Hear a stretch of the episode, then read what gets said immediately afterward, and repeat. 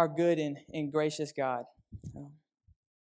Father, we ask your help during this time as we consider your words, as we consider who Jesus is, the promised one, as we consider the fact that you have come and saved us. Um, Father, strengthen me for this task. Help us to see Christ um, as He is, our Savior, um, and all that we need to have peace with you. In Jesus' name, amen. Amen. So, by way of introduction, um, I just want to review what we kind of studied last week because a lot of us, a lot of you weren't here last week. Um, and it doesn't necessarily go uh, just go into this week, but it, w- it would be good for us to remember um, because we are kind of just uh, helicoptering and dropping into the middle of, of Luke, if you will, and then in the middle of chapter 7. And so last week we considered who is Jesus. We know that Luke is writing about the promised one, and so in a lot of his recordings, right, as he's uh, put together and and piled up uh, the eyewitness accounts and to put this together so that we would believe the things um, that we've heard and that well that's the what he says about writing uh, as he's put together this account of the life and the work of jesus and we considered who jesus is and what we learn about who jesus is from chapter 7 and we talked about kind of how we're so infatuated with growing in the christian life and seeing our growth and measuring it and being excited about it but that true go- true growth can't be measured the way we would like it to. Uh, most of the time, we think we've improved and and where we've overcome sin, and it's really just a lack of temptation.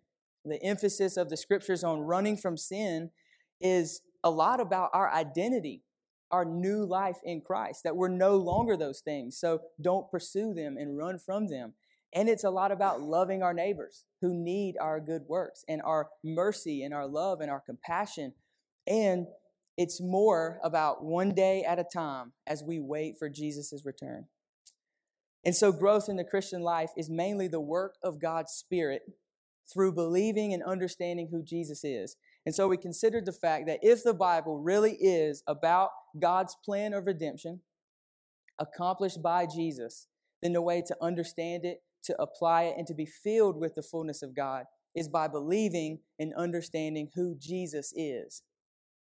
And so we jump into Luke chapter 7, and we're in verse 18. And, um, excuse me, and so what we considered in the sermon last week was that Jesus is the great prophet, right? He doesn't ask God for authority, He doesn't ask for what to say, He doesn't ask God to do things. He says them and they happen. He does them because He is God, right? So uh, the, the authority of God's word kind of showed us that he's the great prophet in word and in deed. We talked about how he's the substitute for sinners, um, how the, all of the Old Testament prophets pointed to him as the promised one. But what did that promised one show up as? A substitute for sinners like you and I. We talked about how he is freedom for captives, freedom from the condemnation of the law and the tyranny of sin, freedom unto righteousness, and freedom from the grave, which leads to the final point we considered last week was how he is hope to those who weep. Um, because we have a, a glory waiting for us where we will behold be like him, imperishable, to be with our Savior forever. And so we pick up in verse 18. And the purpose this morning is to see how when the promised one came, the one who fulfilled, my God will come and save you when he came, it was not the way that people thought he would. And he didn't come do the things that people thought he would do the way they thought that he would do them.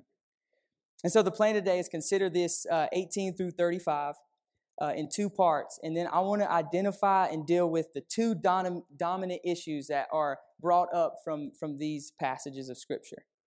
And so before moving on to part one, let's read our text together in verse 18 of chapter 7. The disciples of John reported all these things to him. And John, calling two of his disciples to him, sent the Lord saying, sent, sent them to the Lord, saying, Are you the one who is to come, or shall we look for another? And when the men had come to him, they said, John the Baptist has sent us to you, saying, Are you the one who is to come, or shall we look for another? And in that hour he healed many people of diseases and plagues and evil spirits and on many who were blind he bestowed sight. And he answered them, Go and tell John what you have heard, what you have seen and heard. The blind receive sight, the lame walk, the lepers are cleansed, the deaf hear, the dead are raised up, the poor have good news preached to them, and blessed is the one who is not offended by me. And when John's messengers had gone to Jesus, had gone from Jesus, sorry, when John's messengers had gone, Jesus began to speak to the crowds concerning John.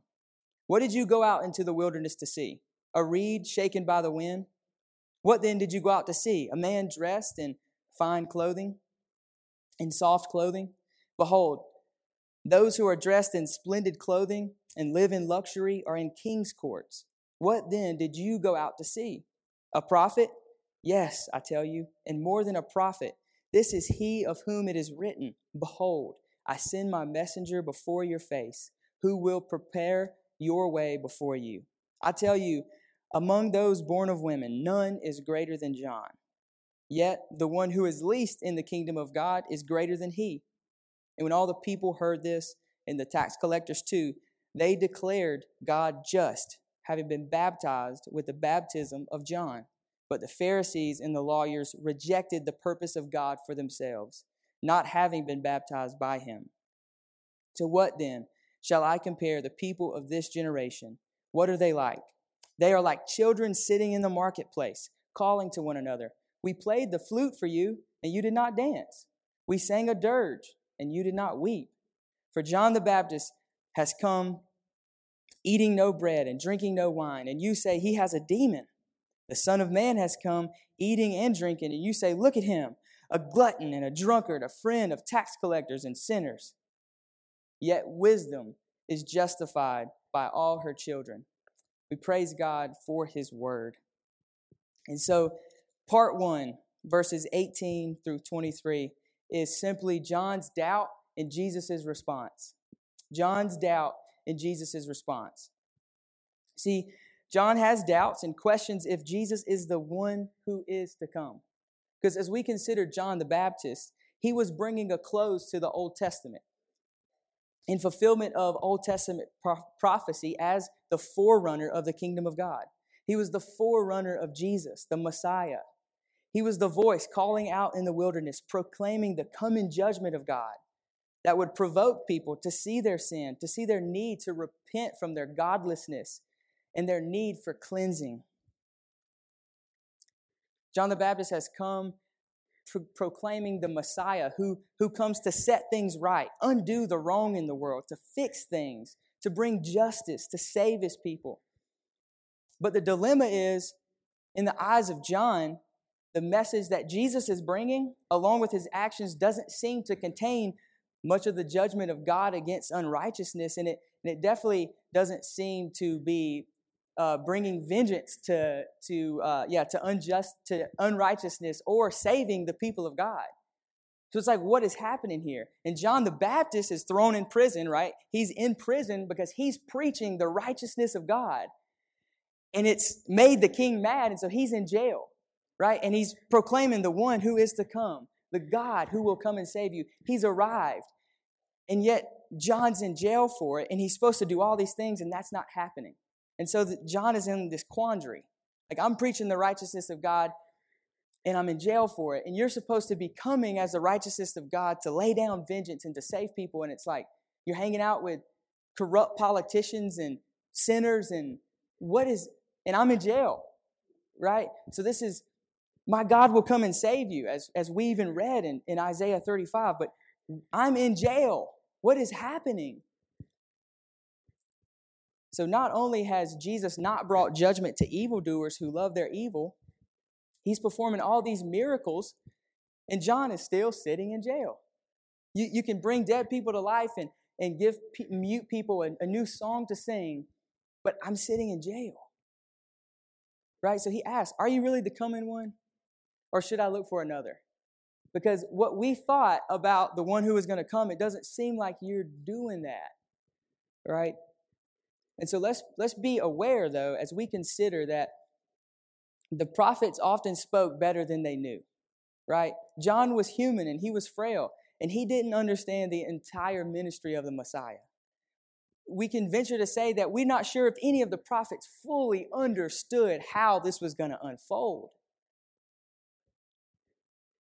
And so John's question is really about earthly deliverance, right? Because this Messiah was supposed to deliver his people and bring judgment to evil. And so he's like, Are you really the one? Because I'm still sitting in jail. Where's the deliverance? But rather than establishing an earthly kingdom, the Lord Jesus was on his way to crush the enemy of God's people. He was establishing an eternal kingdom. So far greater than any earthly healing or any earthly deliverance, the Lord Jesus was on his way, had arrived. The Messiah, the promised one, had arrived to accomplish an everlasting, eternal healing and set up an eternal kingdom where sin would no longer reign. And that's found in the gospel that we've considered over and over today. But before moving on to, to John's to Jesus' response to, to John's doubt, just a quick maybe aside.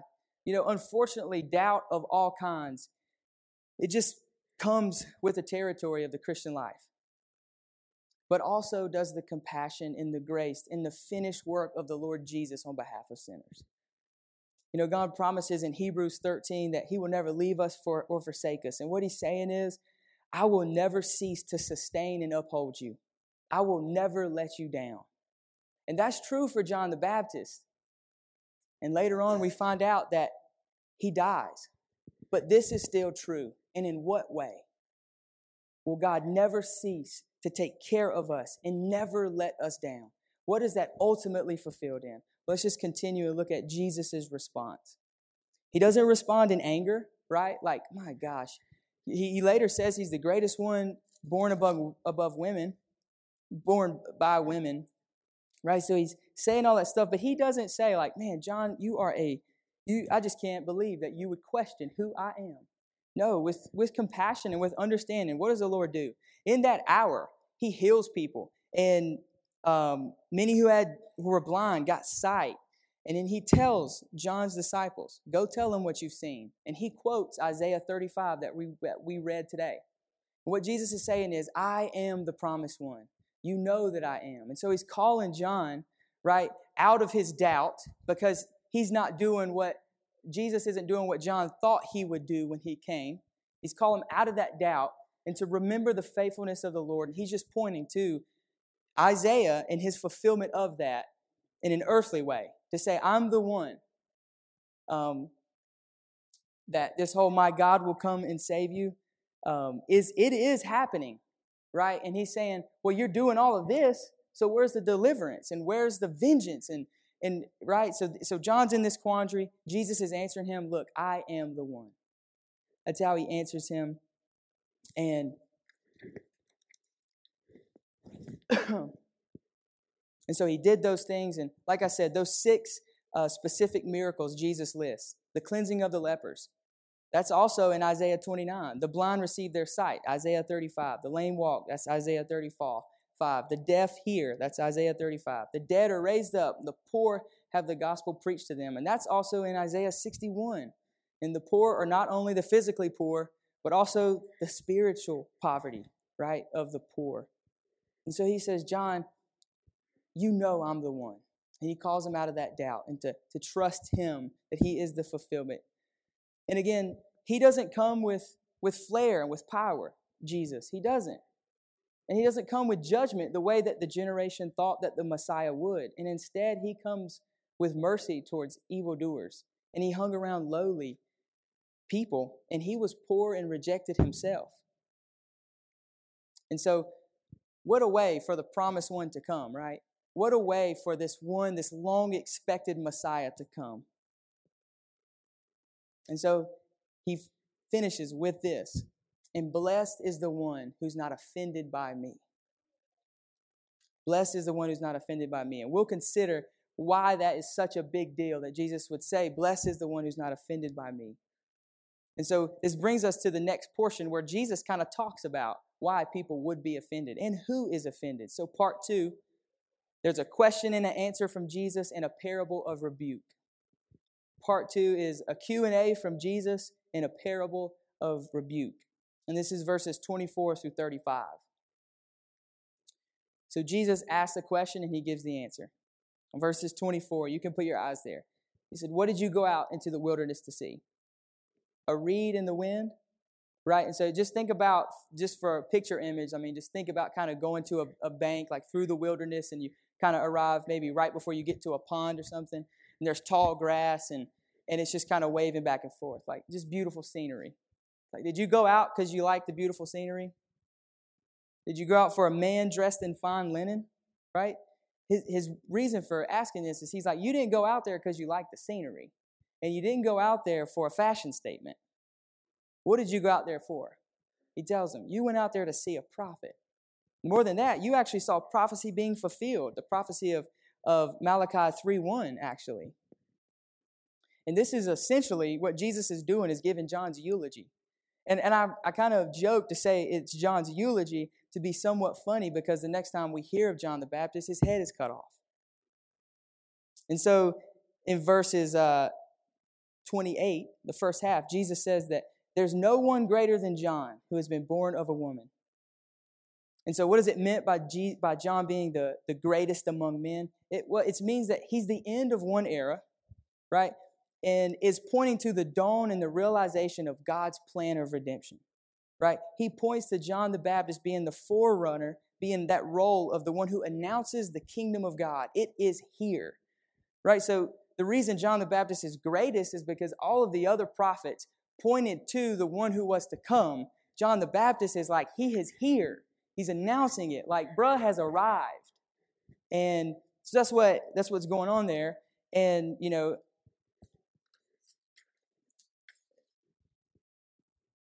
And in verse 21, uh, 28b, if you put your eyes there, yet the one who is least in the kingdom of God is greater than John. See, Jesus is making this distinction between the old age and the new era of the kingdom of God. When Jesus says born of women, he's speaking of the ordinary birth from a woman. Ordinary birth is associated with the old covenant, and spiritual birth is associated with the new covenant. A new birth, a spiritual birth, where someone is rebirthed, if you will. And so the emphasis here is that those um, people in the kingdom of God are greater than because they have God's Spirit in them. They are literally brought to life. And uh, in fulfillment of Jeremiah 31, where he puts his law in our hearts and we obey him from the heart and we are his people and he is our God. So the least in the kingdom of God is greater than the Old Testament prophet, right? Than the greatest Old Testament prophet because this is the fulfillment of. We get to live in this age of fulfillment, if you will. And so in verse 29, if you put your eyes there, Jesus is saying that it is right that people saw John the Baptist as the one whom God was working through. Right? So, the, and it's kind of funny, he says, and the tax collectors. Just in case you thought that corrupt politicians and government workers weren't a part of this, they he mentions that, right? That little plug. And tax collectors. So all the poor people and the needy people did it, but so did the corrupt politicians. They heard these words of John, this message of the righteousness of God and the need for repentance and cleansing. And they said, God is just. This is right. We need this. And so they took the baptism of John. But, verse 30, the Pharisees and the lawyers rejected the purpose of God for themselves, not having been baptized of him. Like I said, John brings this, this baptism, this message of repentance and cleansing, this need. And the Pharisees and the lawyers rejected such a humiliating confession. I am not need, I am not in need of cleansing. Do you know how well I keep myself clean? Right? Do you know how well that I fought? I don't even just follow the law of God. I've put so many laws around the law of God, I don't even get close to breaking the law of God, is their posture. So I have prepared myself for the coming of the Messiah. I'm in a need of cleansing. And Jesus shows up on the scene, right? And this parable rebuke gives us Jesus' response to that kind of posture where the, the, the Pharisees and the lawyers rejected um, God's plan for their life. In verses 31 and 32, Jesus gives this illustration through a parable. Right? So what should I compare the this generation? Speaking like specifically people like the Pharisees and the lawyers. What are they like? Or they're like children, like stuck up children who it doesn't matter what kind of crafts or games that you bring to pass the time by, they don't want to do it. They don't want to do it, right? He's like, We've played a flute for you, right? Because in this time, what happened all the time were wedding, weddings and funerals. And so he's like, that's what children would play, weddings and funerals. So he says, You're like children who they get together and they're like, Well, we played a flute, but they didn't want to dance. Well, we sang a dirge like a funeral, but they didn't want to weep.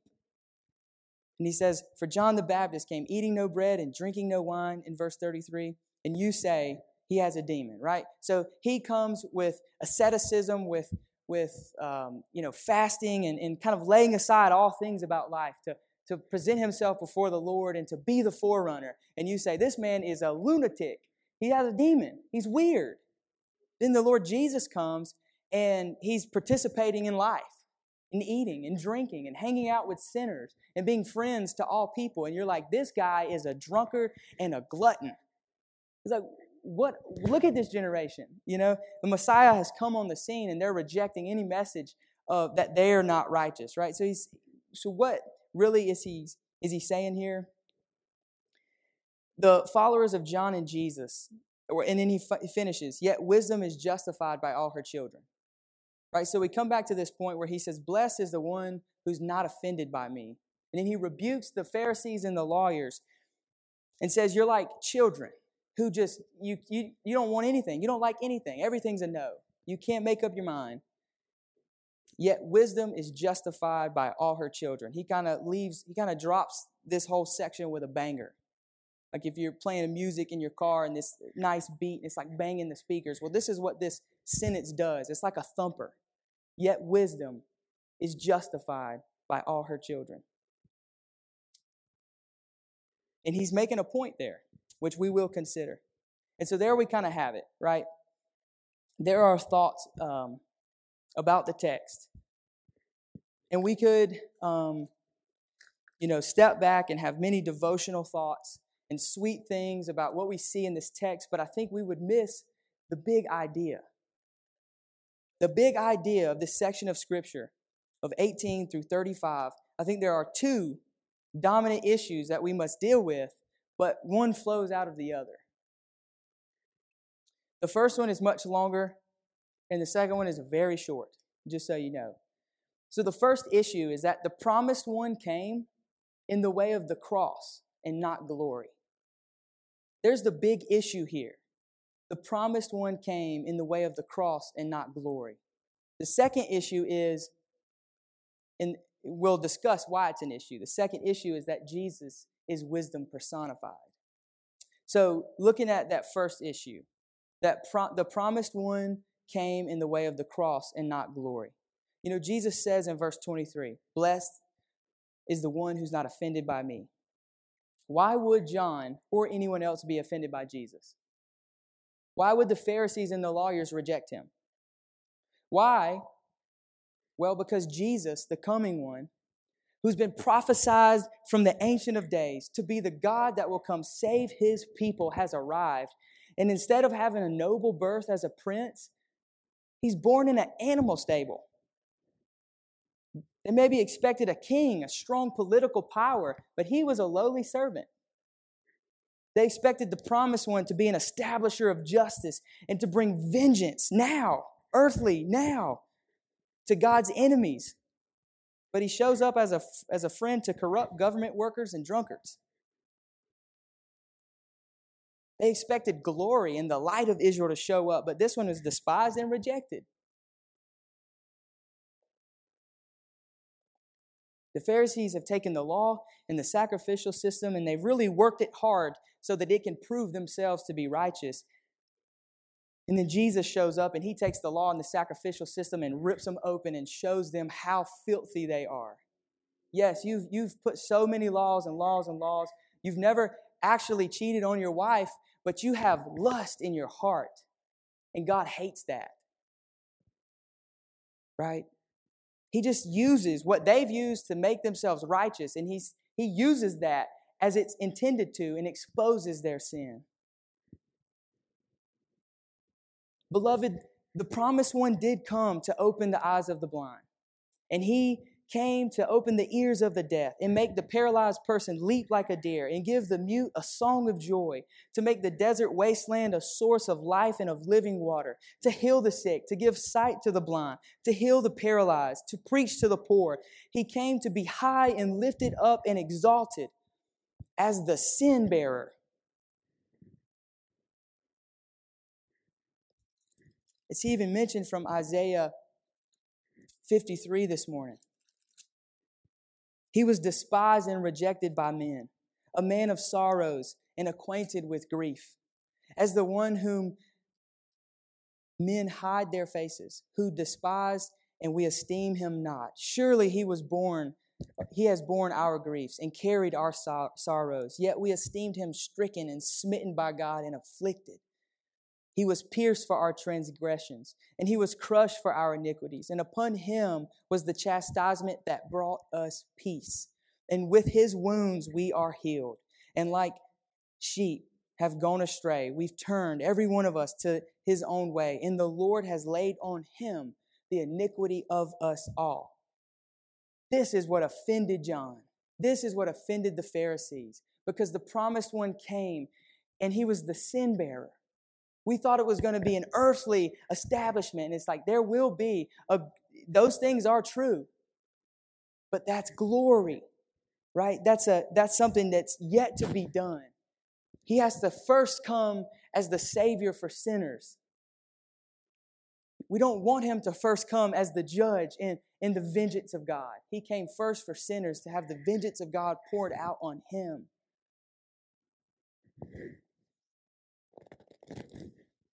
And so he rose from the dead after being our sin bearer. Penalty for sin is death. Death would defeat us forever, but it did not defeat our Savior. Instead, he walked out of the grave as a victorious, devil crushing king of his people. Show me any religion where their God comes down from his glory to shed his own blood for his enemies.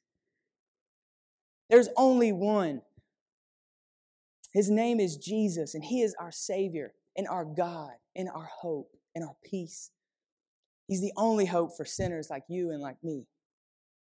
He has earned glory for us. Now, here's the key here He has earned glory for us, but that glory awaits us. This is the way in which the promised one came the way of suffering, the way of the cross. So, in the Christian life, I ask you, is it one of cross or is it one of glory? Is the Christian life one of the cross or is it one of glory? We fantasized, honestly, we have, what it means to be like John the Baptist when he prayed that I would decrease and that Jesus would increase. John prayed that prayer, but then is complaining when he starts to decrease. He's sitting in jail. Lord, I hope that you're magnified and that I'm not and he's sitting in jail like, bro, are you really the one? Now, ultimately, I think that's because there has to be an end to the Old Testament. And that's what John represented. But at the same time, we pray that prayer often I must decrease, you must increase. And we kind of fantasize what it would feel like to be a Christian who decreases. And it's like, well, we're going to feel so humble and lowly, and we're just going to feel good, and we're going to, you know, we're going to be close to the Lord, and all these things are going to happen. And that's not necessarily what we've been promised. For John the Baptist, it didn't mean a glorious earthly deliverance from prison or that he would feel good about his death. It meant that God was faithful to increase Jesus because John the Baptist's head was chopped off. So it is with us, brothers and sisters we await glory. We await the day when our faith becomes sight, and then behold, in the twinkling of an eye, we will have put on imperishable bodies like Jesus's to be with Him and our God, our Father, forever in a perfect world where sin and pain and tears don't exist. The thought of those things will be gone. But until we reach glory, we live in the death and the resurrection of Christ Jesus over and over and over and over again. We are not promised glory in this life. We're not promised that if we follow the scriptures and we follow the law and we do whatever it is we think we do, that, you know, our finances are always going to be stable and we're not going to get sick. And in our jobs, we're always going to get the promotion and we're always going to have success. And things are always going to get better and we're always going to be improving and we're going to be in control of our spiritual journey and God is going to feel close. And we're going to be sure and we're never going to doubt. None of that is ever promised. We're actually promised a life of the cross, spiritually and physically. The, what do I mean by a life of the cross? Well, I mean, we have been called, brothers and sisters, we've been called into faith in Christ.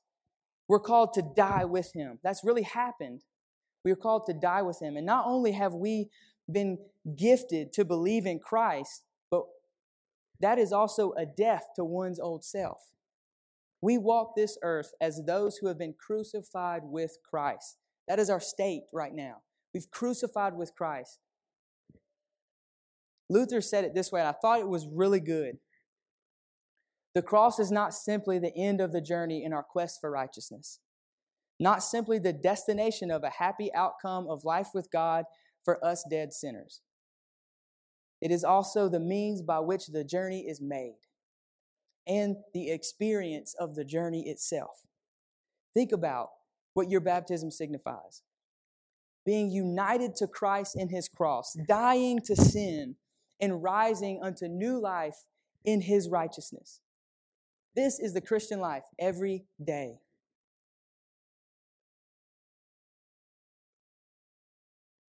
We live in the already but not yet. We have been saved. We are being saved and we will be saved. In other words, we have been justified. We're being sanctified and we will be glorified. But we haven't attained our final salvation yet. We're not there yet. We live in light of it? Certainly. One writer that I really enjoyed reading his thoughts said it this way Jesus has been raised from the dead and he has received his heavenly glory. He has had his Easter, but we have not. The experience of victory over sin, over death, and over the devil is history for Christ, but it's faith and it's hope for us. And I thought it was a really good way to put it. Victory over sin in this life, over death, and our hope of glory, it's faith and it's hope for us. Jesus is in heaven now as, as the resurrected Messiah in that, right? In that state where all this is past.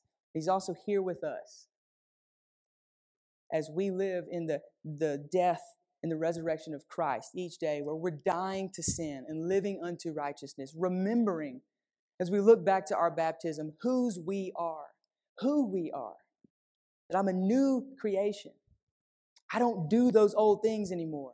I'm quick to apologize. I'm quick to show mercy because I have been forgiven and mercy has been poured out on me more than I could ever count or ever deserve. But also, it's good for us to consider as we're thinking about the way our Messiah came the first time in the way of the cross. So is our life. And obedience to God doesn't mean earthly blessing or deliverance from pain and suffering in this life. It also doesn't mean that you're going to have more of God's favor because you're more obedient or less obedient. Our good works and our spiritual disciplines, if you have any, are not to earn God's blessings and favor. The life in the cross of Christ understands that we are damned if we put any of our trust or confidence in anything or in addition to the righteousness of Christ that God has bestowed on us. We have all the favor, all the blessing, all the acceptance that we could ever need or that there is to have because of our faith in Christ, which is a gift from God. That is done so. And we don't trust in our obedience and we don't trust in our spiritual disciplines. We don't trust in the fruit of our good works. We trust in Christ alone for that. In our context, brothers and sisters, we all will easily admit what I just said that we can't be saved apart from Christ, that we're either spiritually dead or we're either spiritually alive. We admit that um, we're dead in Adam or we're alive in Christ. That's our only two positions. We've just admitted that and said, Yes, God, let it be, that that be true. We all just did that. And we all agree that it's purely by grace. But then we begin to slip off the, the trail when it comes to uh, our obedience and our spiritual disciplines, in God's favor, in our in blessings on our life. We must never, ever, ever, ever, ever, again, I'm, I'm repeating this on purpose, look to our good works or our disciplines or our participation in the church body or church attendance as ways that can even partially gain God's favor. You have it. In all of those things I just mentioned, your good works to, to seek to serve your neighbor, the spiritual disciplines of having a quiet time and reading your scriptures and, and having time of silence and prayer and, and meditation on maybe your life lately and, and thinking about ways that you aren't aware of your sin, to, to show up to church, to participate in the life of the body, to have people over at your house to eat, to, to be hospitable. All of those things are a gift from the Lord to encourage faith, to strengthen faith, and to drive us as we look to that day when glory will finally be ours. Those things are blessings and gifts of the Lord. But we do those things and we participate in those things because our salvation is complete. Right? And that encourages us to do those things. And we get to say, when I think, oh man, I really, I'm, you know, the Lord's probably upset because I haven't had anybody over my house anymore. No, that is foolish. That's baloney. That is, that is not true. And we fight those kind of thoughts and we say, no, no, no, no. I am good in the Lord Jesus. I am righteous and I am holy. And nothing's changing that.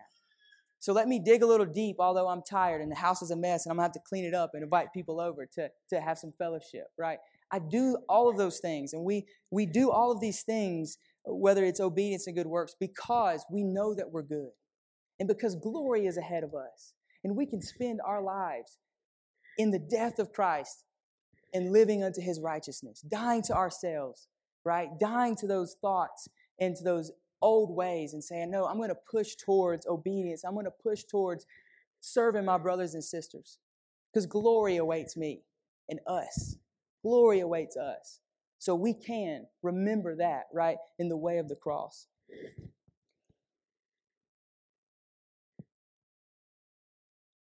Because in this fallen world, it's not our neighbors who need, or it's it's our neighbors who need our love, right? We need each other's mercy and grace and forgiveness, not God. We say this a lot. It's God who gets the glory when we're spend our lives for our neighbor's good, though. He's going to see to it. But God no longer needs anything from you. He provided everything He needed from you in His Son Jesus. That's what faith is for. Martin Luther says faith is for God, works are for neighbor. And I just thought it's a good, short way to remember. Yes, everything that God needs for me, He provided. And it's in the cross of Christ where I've been crucified and I've been made new that I remember who I am. I'm no longer the old self. I don't do those ways. I'm not going to succumb to the way that I used to think. I'm going to fight those things because I'm dead in Christ and now I have a new way of living. I'm going to remember that. That's what happens when we look back to our baptism. Not only is it that God has us in times of doubt and, and depression and anxiety, but it's also a reminder, like putting on a wedding ring, whose I am and what I do. I love my neighbors, and I'm quick to apologize when I offend them. Things like that. Jesus has brought a completion to the old covenant, and we're no longer need of sacrifices offered for cleansing. He did all of that. Now, instead, we offer sacrifices of thanksgiving as his adopted children. Because we have been saved in the Lord Jesus Christ. And for me personally, what does that look like? Well, almost every single day it looks like this. I remember my baptism. What I mean by that is I remember that God has claimed me as his own. And I try not to be a jerk to my wife. Primarily, that's what every day I try to do because it's natural for me to think about me and not about her, right? Or not about you guys and worry about praying for you and thinking of you. It's not natural to me, but I wake up, I remember my baptism, and I try, right? We try to remember that we're dead in Christ. And we're, we live new life in Him unto His righteousness. And so we think about each other. Again, not because anything about God is going to change. These are sacrifices of thanksgiving because glory awaits us. So every day is dying to self in Christ and serving others through our vocations. This is what the Christian life is because the promised one came in the way of the cross, not glory. But glory is coming. Glory is coming. And number two, right? We looked at the promised one. What offended them was that he came in the way of the cross, not in the way of glory. And number two, Jesus hits this thumper when he says, Yet wisdom is justified by all her children. And one of the coolest things I think that, well, that was a weird way to describe this. Going through Proverbs this summer, whenever we did, was really good because I've never heard Jesus preach from Proverbs. And I've never been encouraged to obey the Lord Jesus from a way of like, you know, that Jesus has done it all. And so Proverbs was just like life giving, when normally it's like, good grief, you know, like I, I don't know what to do because every single verse is something else that I'm supposed to be doing, and I don't, I can't keep up with all this, you know. So that was sweet, and we learned in that series that Jesus is wisdom personified. Jesus, like in Proverbs, what does it mean that he's wisdom personified? Well, we looked at wisdom as being what? Well, it's wisdom is recognizing how holy God is and how holy we are not, and that we need a Savior. And Jesus shows up on the scene as wisdom personified, right? As not only righteousness, but as our Savior, as our substitute, as the mediator between God and man. And so, all who follow John and G- excuse me, so um, recognizing how holy God is and our need for repentance and cleansing, we see this in the followers of John and Jesus. But those who denied the baptism of John are denying the wisdom of God. They're denying Jesus, the message that he brings, that you need me, right? They're denying that message. And we know that not all of Israel was Israel. But especially here, even the people who taught the scriptures and the oracles of God, they were denying the way of God, the wisdom of God, because repentance and cleansing are needed, and that is what Jesus' ministry is providing repentance and cleansing. And the people of God are perfect examples of wisdom. He says, Wisdom is justified by all her children.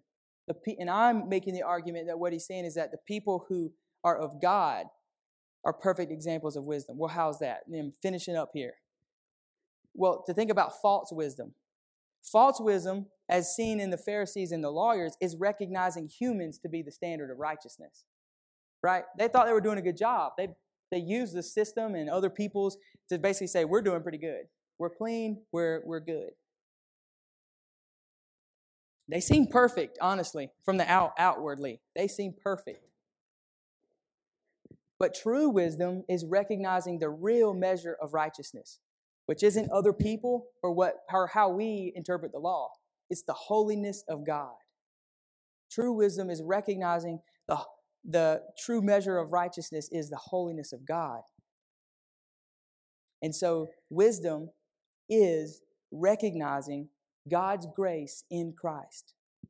The children in the church, we exemplify this when we confess that He is the one we need. This is wisdom, knowing our need of Christ. And like we said a second ago, we're either one or two things. We're either dead in Adam or we're alive in Christ, the promised one. Our God has come to save us. Isaiah 35. The promised one accomplished the work that was promised of him.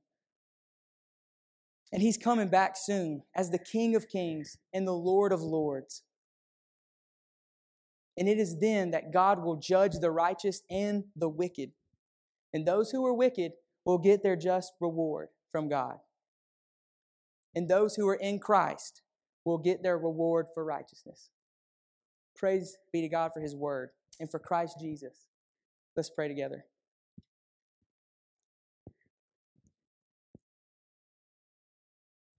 Our Father, we praise you for, for the promised one who came. Father, he has defeated all of our sin. He has defeated Satan and the last enemy, death.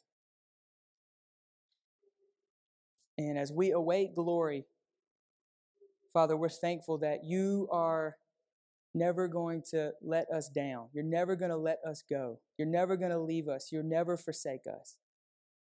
No matter if persecution comes, no matter if we lose our jobs or uh, what kind of failures happen in this life or what kind of sin that we struggle with mightily, you promise that you will never leave us or forsake us as your children. And we thank you for that, Father. And we pray that you would help us to trust you as we live a life in the cross, daily dying to self and remembering who we are in Him.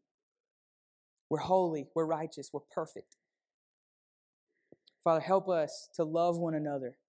Help us to deny ourselves and our selfishness, to love one another. And help us to love you. Do this in Jesus' name. Amen.